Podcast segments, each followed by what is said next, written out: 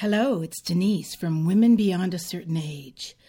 I'm with, just with Cindy today. Miss Diane is still in Africa, so she won't be joining us. And here's what I'd like to talk to you about.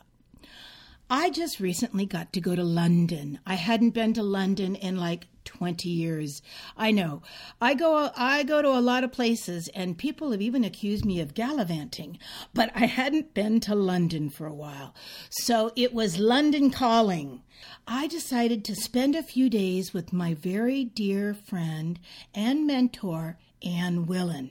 If you don't know who Anne Willan is, you should Google her. But I'll tell you what, Anne had a cooking school in France called La Varenne. Some of the world's best food writers today Amanda Hesser, Cynthia Nims, Martha Holmberg. These are just a tip of Virginia Willis, a tip of the iceberg. All of those women went to La Varenne.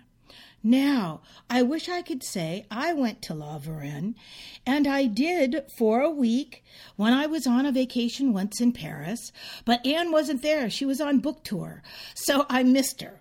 But I got to know Anne when she moved to Santa uh, Santa Barbara, excuse me, to Santa Monica. So here I was, and Anne moved to Santa Monica after her husband had had a massive stroke, but he survived. So he was, you know, infirm, but still very, very much himself and smart. It was a very difficult time. Anne was living in Santa Monica, and so I got to know her. We went out to lunch once a month, sometimes twice a month. We were friends. And it was really one of the nicest things that ever happened to me. And I had always admired her from afar. I had bought her books. I had met her at conferences, but I'd never really gotten to spend one on one time with her. So when she was living in Santa Monica, it was a very special time. Mark passed away. Her children, one of her children lives in the Ukraine, and her daughter and son in law live in London. So they said, Come on, mom, you should move here. Now, Anne was born in England, but really never lived there. Lived all over the world, has not lived in London. So, one of the things that she said to me when I was bemoaning the fact still that she had moved away she said, Denise, I had to choose family over friends.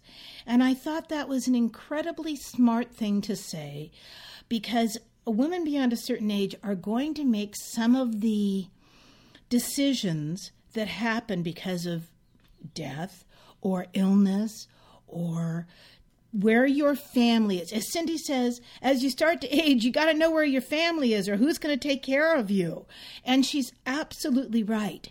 So that's how I got to London to visit Anne. She's been there about a year now, and her place is beautiful and still filled with the antiques that she had. She had to, of course, talk about downsizing, right sizing she had to put some things in storage. She gave things away. She sold stuff.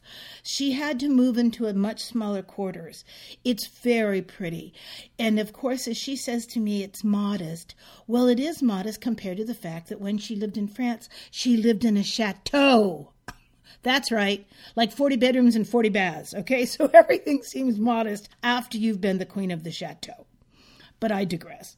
So I got to I got to London, and what was really lovely is Anne lives about a half an hour out of downtown London, and there it's an area close to her called Mugswell, and I stayed in a bed and breakfast. Her assistant had given me a recommendation for a bed and breakfast, and then I that one was full, so they gave me a recommendation. And the second one could accommodate me. And I've written about this. I think it's going to, and we're going to put it on the website just so if anyone's going to London.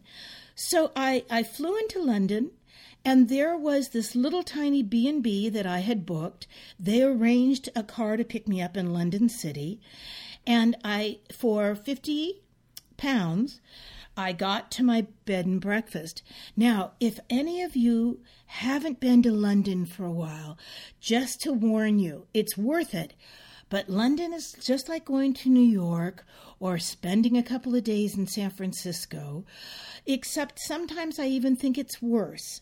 It's a very expensive city. Okay, there's just no ifs, ands, or buts. Now, I think it's worth it, but just be forewarned. So, I, when I was young and rich, and wore a size eight.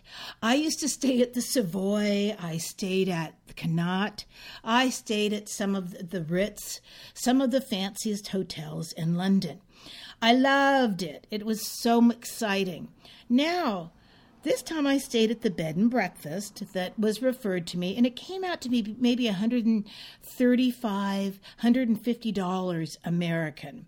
So it was very reasonable, and it came with a breakfast, a full Eng- English breakfast, handmade lovingly by the woman Norma who owns the B&B. And I can't say enough nice things about it. Her husband would print out a map for me. Um, they gave me, they helped me in so many ways. So my my idea of staying there was to be close to Anne so that I could walk to her or take a cab if I wanted. But as it turned out, I could walk to Anne's apartment from my b&b so every morning it was beautiful out. I, w- I watched people walking their dogs. I went to the coffee shop the same coffee shop every day. I felt i i went into one or two of the stores. It was really really lovely to um, be able to walk on the city blocks. I thought the funnest part was when I went in to get my coffee on the second day. Italian, Italian woman behind the counter, Italian woman owned this shop. And I said, uh, and after I get my coffee, if I could use your restroom. She said, of course. And she let me in. And then when I came back, she said, I have to tell you something that's so funny about you Americans. I said, yes. She said, I'm happy that you used the bathroom, but you weren't resting in there. I thought, no, I wasn't. So she thinks it was very odd that Americans say restroom. I said, I guess we're just, we didn't, we don't want to say toilet. But after that, from then on, wherever I was in London, I'd say, do you have a toilet? Or a water closet, because I didn't want to say restroom again and be scorned. Um, so we, so every morning I would get to Anne's, and she had made plans for us. And one day we got to go to the Tate Britain, and I saw the um, Van Gogh exhibit. And I have been to the Van Gogh, Gogh, Gogh. Of course, everyone, we pronounce it, Americans pronounce it Van Gogh. It really is Van Gogh. Gogh more spitting. And I have been to the Amsterdam Museum, but to, it has been years. So to see these this magnificent show was incredible. Now, a couple of things kept happening to me in London, and I, that's why I tell you. So I picked up, it said the guide to the museum. I picked it up because I wanted to look what else was at the Tate Britain that day. And then a few minutes later, Anne's assistant said to me, You know, you were supposed to pay for that. You just stole that. I said, I beg your pardon? And it said right on it, one pound, but I had just picked it up and not noticed the one pound. So I had stolen it by mistake. So I went back and put the money back for the map. But she thought that was hysterical because she seemed to have thought, I don't know if Anne's assistant thought I did it on purpose. I'm not sure, but it sent her into peals of laughter. Hmm. And the reason I mention this is then when I was with Anne later on, when we were in her private club, I did the same thing. I made us two cups of coffee in the fancy coffee maker. And then the next morning, I saw the sign that said, please put money in here if you take our coffee. So I seemed to be just hell bent on um, pilfering in London. Maybe I thought that uh, nobody would notice. I'm not sure. But anyway, I saw this gorgeous exhibit of Van Gogh, and it reminded me how much I love his work. It reminded me of the movie that's just come out about. It was on oh gosh, I want to say Prime, Amazon Prime. I think my husband and I watched it on. The reason I tell you this is, and it has subtitles. It's it's it's very authentic. And um, William Devane, who is an actor that you all probably know, who's really a character actor, he played Vincent van Gogh, and I had listened to an interview about him. And one of the things he said was Van Gogh was not as tortured as he felt, his interpretation was, that in fact he was joyful painting all these times. And so when I looked at so much of his work at the Tate Britain, those words came back to me, and you saw this man who absolutely loved what he was doing. And it made it, I think, oh, uplifting to watch that someone loved what they did so much. Whether it was successful in his lifetime or not was not it. He was obviously destined to, to paint. And one other thing, even at the museum, they said that he shot himself, but in the movie, and then my husband did some research, Van Gogh was actually shot by some neighborhood children who called him crazy, and then he died of the bullet wound. So maybe we need a historian to to verify that one way but i've always heard the story that he'd shot himself but apparently upon research that's not true which again plays into that he was not i think he might have been bipolar in today's standards but he wasn't sad. He was joyful in his painting which made me joyful to look at his work. So i had the best time and what I texted to Cindy after I'd been there, and then we went to a beautiful old country estate that uh, we got to walk through that had one of the most beautiful art collections you've ever seen. And it was the, the last person to own the estate was the Guinness, Guinness beer, the Irish beer, um, the heir to it. And then he turned it over to the British Trust, and so that everyone can enjoy this, this magnificent art collection, and that the grounds of the place, of course, because it was a country home. London was in spring. Everywhere I went, whether it was St. James Park or w- going to Fortnum and Mason, um, just walking the streets, there was just, it was spring. It was so beautiful. So we saw this country estate, and then um, on the last day, Anne and I went to the theatre because how can you be in London and not go to the theatre?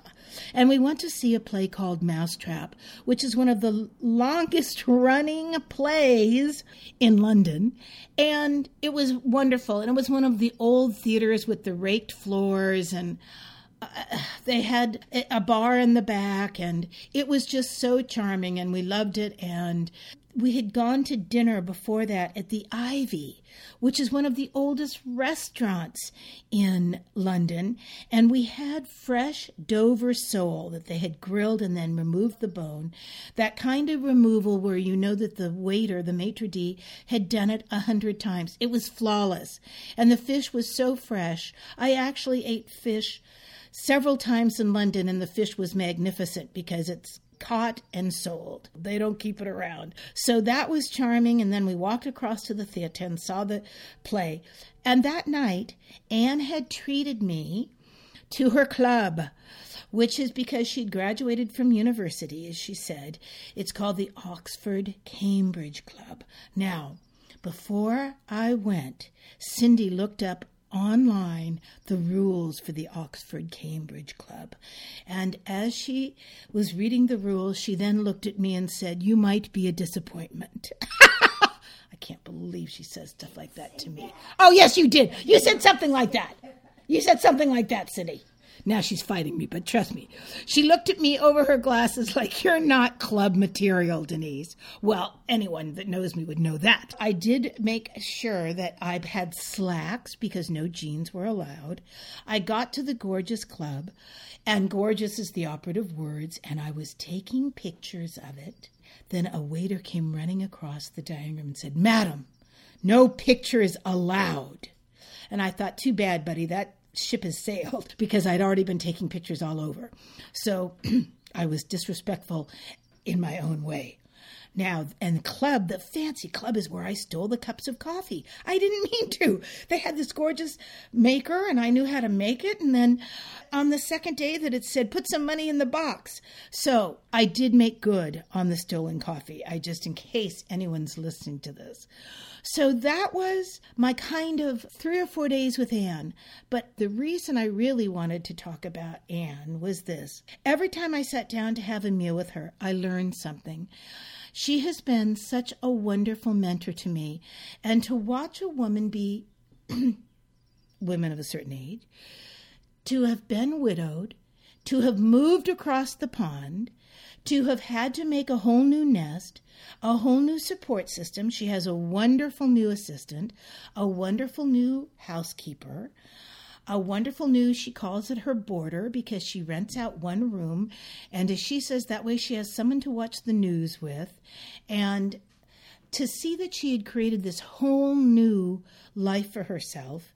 Her daughter and son in law live close. She's teaching her grandson to bake and cook every Friday. He comes to her flat.